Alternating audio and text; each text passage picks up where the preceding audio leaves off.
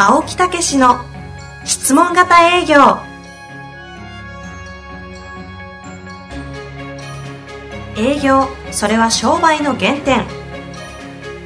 トヨタ大阪ガス生協などの営業マンも実践。2万人を超える営業支援を行った青木武が営業の真髄を語り尽くします。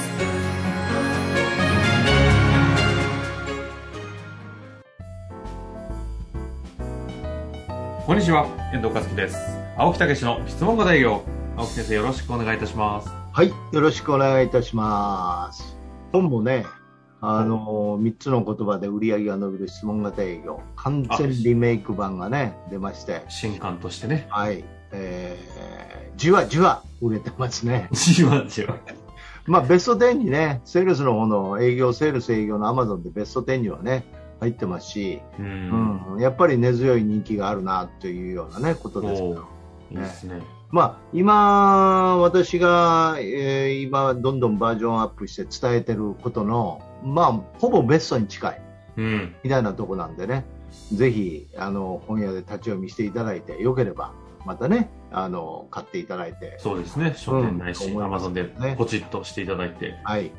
今の最善の。はい。アマゾンでも、あの、うんチラ見ができますからね。あ、ね、あの、立ち読みそうそうそうやつですね。チラッと読めますからね、ぜひ、えー見ていただけたらというふうに思います。ですね。3つの言葉、ぜひダイヤモンド社チェックしてみてください。はいという。ことで、まあ、たまにはね、質質問、早速行ってみましょうか。早速。今日ね、結構長い質問なので、はいちょっと行きたいと思いますが、今日はですね、社員20名の経営者の方ですね、はい45歳の方からご質問いただいております。いきます。私としては営業は事務担当や人事、総務などのバックヤードを含む全社員が身につけるべきスキルセットだと思っています。理由は相手のニーズを把握し、価値提供をする関係性を作ることが仕事の原理原則であり、それは営業担当に限った話ではないと考えているからです。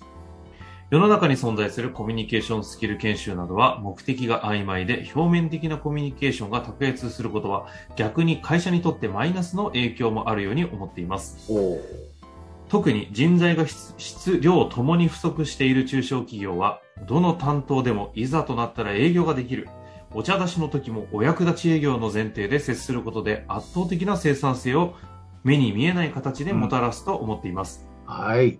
実際にその観点に立って組織づくりをしております。うんそこで質問ですが、とはいえ営業現場のない社員やスタッフにとってはこの話はピンとこないと思います。青木先生は営業担当以外のスタッフたちに営業スキルをインストールすることについてどう思われますか？また、もしインストールすることにポジティブなえーお考えを持っている場合、どのような形で社員を巻き込むことを推奨されますか？ご指導をお願いいたします。いやー、素晴らしいですねと。いうことですね。どうですか？素晴らしいというのはそう思いますか？うんいやー、私、今ね、あの、この前出ていただいた生田さんと話して、はいはい。えーセールスエンジンカンパニーっていうね、うん。もう、セールスが企業のもうエンジンなんだと。えーつまり人であり、そしてその人たちが全てセールスマンシップを持つべきなんだというね。セールスマンシップね。そう。そういうところへ行き着いてるんですよね。そしてそれを、やっぱり営業の分野だけじゃなくって、やっぱり今言われるように事務の方、電話出られる方、ね、それから、えー接客をされる方、やっぱり全てお客さんと何らかのフォローアップもそうですし、接点があるっていうかね、うんううんん、全くないっていうことは絶対ないと思うんですよ。うん。うんうん。でそういうことが本当にこうお役立ちの観点で、えーやれてるのか、まあ、中内部でももう言えばうん社内営業みたいなもんですよね、うん、だからそういうようなことで今さっき言ったコミュニケーションっていうだけじゃね仲良くなるっていうことじゃ私はやっぱり不足してるなと思うんですよね。はいはい。ねだからセールスマンシップっていうのは一つの目的を達成するっていうね。おおなるほどね。売るっていうんじゃなくて、やっぱりお役立ちっていう観点に立って、うんうん。そしてその人に何か役立っていくっていうね、そのための提供するものもあるっていうようなね、そういう姿勢をね、全社員が持ったらね、いやもう全然違うと思うんですよ。そこへぜひ乗り出したいないうふうに、このセールスエンジンカンパニーでこう、なってきたっていううん。なんか前回の生田さんのゲストからの話のなんか、おなんか延長線にあるような形になってきましたねい。やー、ねえ。うんこれちなみにセールスマンシップカンパニーさらっとおっしゃいましたけど、それは。セールスエンジン。ン、セールスエンジンカンパニー。間違えました、ごめんなさい。はいセールスマンシップか。セールスマンシップっていうのは目的をみんなで達成するって言いました。うん、セールスマンシップっていうのはやっぱりそういうこう自分の中にあのーセールスマンシップ必ず、うん、そういう目的を、うん、達成する提供したいお役立ちっていうことを提供していくっていうことですよねお役立ちを提供する。はいはいはい。だからセールスマンシップっていうと普通言えば物を売る、うんですねそういう売り込むっていうね、うん。能力っていうようなことに思われがちですけどね。そうじゃなくって、それは役立つっていうことですよね。で、役立つものを提供していく。というようなことですよね。なるほど。これあの、営業の方って、それこそ青木先生で言うと、トークスクリプトがあるのは、もう、も目的というか、はい。提供する価値もある程度て定義した状態じゃないですか、セールスの方って。ええ社内においてのセールスマンシップっていうのは、やっぱり、その、特にさっき出てたバックヤードの方とかっていうのは、お役立ちを達成するとかっていうのはよくわかるんですけど、うんやっぱりトークスクリプトも作りにくい仕事でしょうし、うんうんなんか何がじゃあ提供価値っていうと目的が曖昧になりがちというか、っていう中において、セールスの要素を入れていくっていうのは、なんか、あの、素人ながらすごい難しい要素もあるなって、この方の質問にすごい共感するところがあるんですけど、はいはいはいはい。だから、やっぱりコミュニケーションということも、私は電話なんかでも、今うちでもやってますけど、やっぱり電話の対応についてもトークマニュアルがあって、やっぱりきちっとその通り言えてんのか、あるいはそういう声質で言えてんのか、そういう気持ちで言えてんのかっていうようなことがあるんですよね。はいはい。ええ、でアフターフォローでお客さんのところへ出かける人たちも、やっぱりそれはあるわけですよ。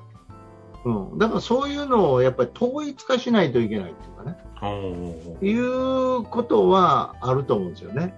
だから営業というところで、まずそういうことをきちっとやらせていただいて、うん、でそういうところにも目を、営業の成果をしっかりと見ながら、そういうところにも、うん入っていくっていうことと、もう一つね、セルフマネジメントっていうのがあるんですよ。うん質問型営業の特徴っていうのは営業のトークスクリプトできちっと質問型で相手の欲求ニーズを引き出すっていうこととやっぱりその自分自身のコントロールセルフコントロールものの見方とか考え方ということをきちっとしないと引き出せないんですよね。はいはい。うん、だからそのセルフコントロールで振り返りとかシミュレーションっていうのがありますからここからまず入っていくっていう自分をセルフコントロールできる人たちが全部こう集まっていくっていうかねうん作り上げていくっていう、そういう方向であの社内でもこううつくやっていくっていうようなことがいいと思うんですよね。実際に青木先生、あの、えっ、と、工場の方とか、はいあの、中の人たちにセールスを教えるようなことって、実はちょっとちょこちょこされてたりしますよね、確か。そうそうそうそう、あのー工場っていうか、そういう現場のフォローアップとかね、はいはい。そういうところを教えてたり、それから電話の方、あ電話の対応窓口ね。あ、そっちはあれですね、あくまで受けの方ですもんね。そうそうそうそう。うん。だからそこにおい。て、セールスを教えるっていうのは、え基本的に、まあ普通に研修されるじゃないですか、いっぱいええ教育として。やること一緒なんですか？やることは一緒ですよね。セールスをするというか、えー欲求ニーズを引き出すっていうことですよね。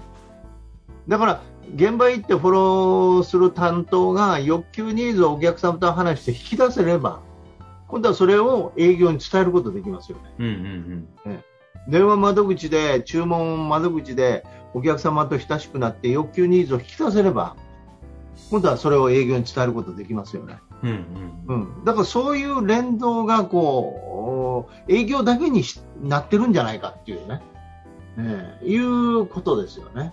なるほどね。営え業だけが欲求ニーズを引き出すっていう風になっちゃっているけど、そセールスマンシップってのに全社横串で通すと、全員が全ての関係者と欲求ニーズを共有し合いながら、引き出しながら、ちゃんと仕事を進めていくということに関しては、どの部署も必要であるということか。そういうことなんですよ。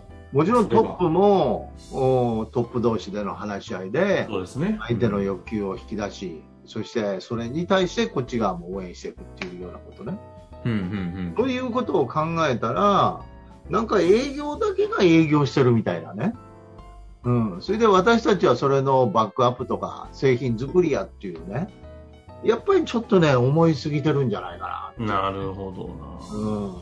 でもこの方おっしゃる通り、本当に目に見えないけども、そういう人たちだけで成り立って、全員が営業、ここで言うセールスマンシップそうそうそう。てたら、うん確かに見えない生産性めっちゃ上がってそうっていうのは。すっげえ上がると思いますよ通りですよね。ね、だからその、セールスしろっていうんじゃなくて、セールスマンシップなんですよ。あそういう意識持ちましょうっていうことですよね。あ。なかなかのいいいいっすね。セールスマンシップを持ちましょうって。いいっしょこれうん、すごい最刺さりますね。私の、あの、キーワード最近の、これはもう30年前に習ったことですよね。一番この業界入った時に、うん、営業っていうんじゃなくて、セールスっていうね、いうことの、まあアメリカから来てるわけですから、営業じゃなくてセールスなんですよね。ええで、セールスと営業ってどう違うかっていうことですけど、営業っていうとなんか全体のいろんな流れの中の一つ、一括りにして営業みたいな。でも、セールスって言ったらその瞬間なんですよね。うんお客さんとのその関係の中でのセールスっていうね。で、そこで必要なのがセールスマンシップなんですよ。あまずその意識を持ってるかどうかっていうね。これはね、結構私好きな言葉なんですよねあ。なるほどですね。ええここは一貫して、なんか響くところですね。そうそうそう。自分の中にも結構。だから、次の本はセールスっていう言葉をぜひ使いたいなと。今まで質問型営業って使ってましたけどね。なるほどね。セールスマンシップって本売れるのかなそうそうそう。なんか意外と引っか言われ、引っかかりありますけどね。セールスマンシップ。んあるよな。でもなんだろうみたいな。そうそうそう。気になるとこですね。うん。あーちょっと一回、ちょっと実験的に、ポッドキャストもそ今、あれですし、ちょっと LINE とかね、メルマガとかでも、それについて、ちょっと配信してってほしいですね。多分反応ある気がするんで。反応なかったらね、本やめましょうね。うんいや、ほんでもそうでしょ、そのセールスって言ったら、なんかその瞬間でしょ、うんうん、そこの勝負っていうかね、うん。なるほど。うん、で質問型営業もやっぱりし面会の重要なのはやっぱお役立ちであり、そのための集中力ですからね、で意外にセールスっていう言葉、ものすごい合うんですよ。うーん。えまあ、ということで、ええー今回においてはもちろん、あの、社内営業担当以外にストインストールは賛同するということでしょうし、インストールする場合には、そうそうそうそう。まあ、一つあれでしてね。あのうん、それとさっき言ったように、そのね、セールスっていうことを先じゃなくて、セルフマネジメントっていうところの重要なポイントがある。自分で自分をコントロールする。つまり、自分自身をセールスで、自分自身をコントロールできるっていうことは、自分自身がそのセールスという、自分に売り込んでいくっていうね。そういうところから、まずやっていただくっていうことも非常に重要ですよね。そういう入り口もあるっていうね。マインドセットに近そうなところね、そうそうそう。まあ、ということで今日のお話ぜひ活かしていただいて、また質問ありましたら、ぜひお寄せいただけたらと思います。青木先生、ありがとうございました。はい。ぜひ、セールスマンシップというのをね、大事にしていただきたいと思います。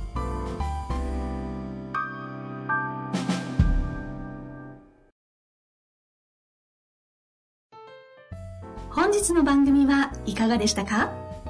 番組では青木武氏への質問を受け付けております。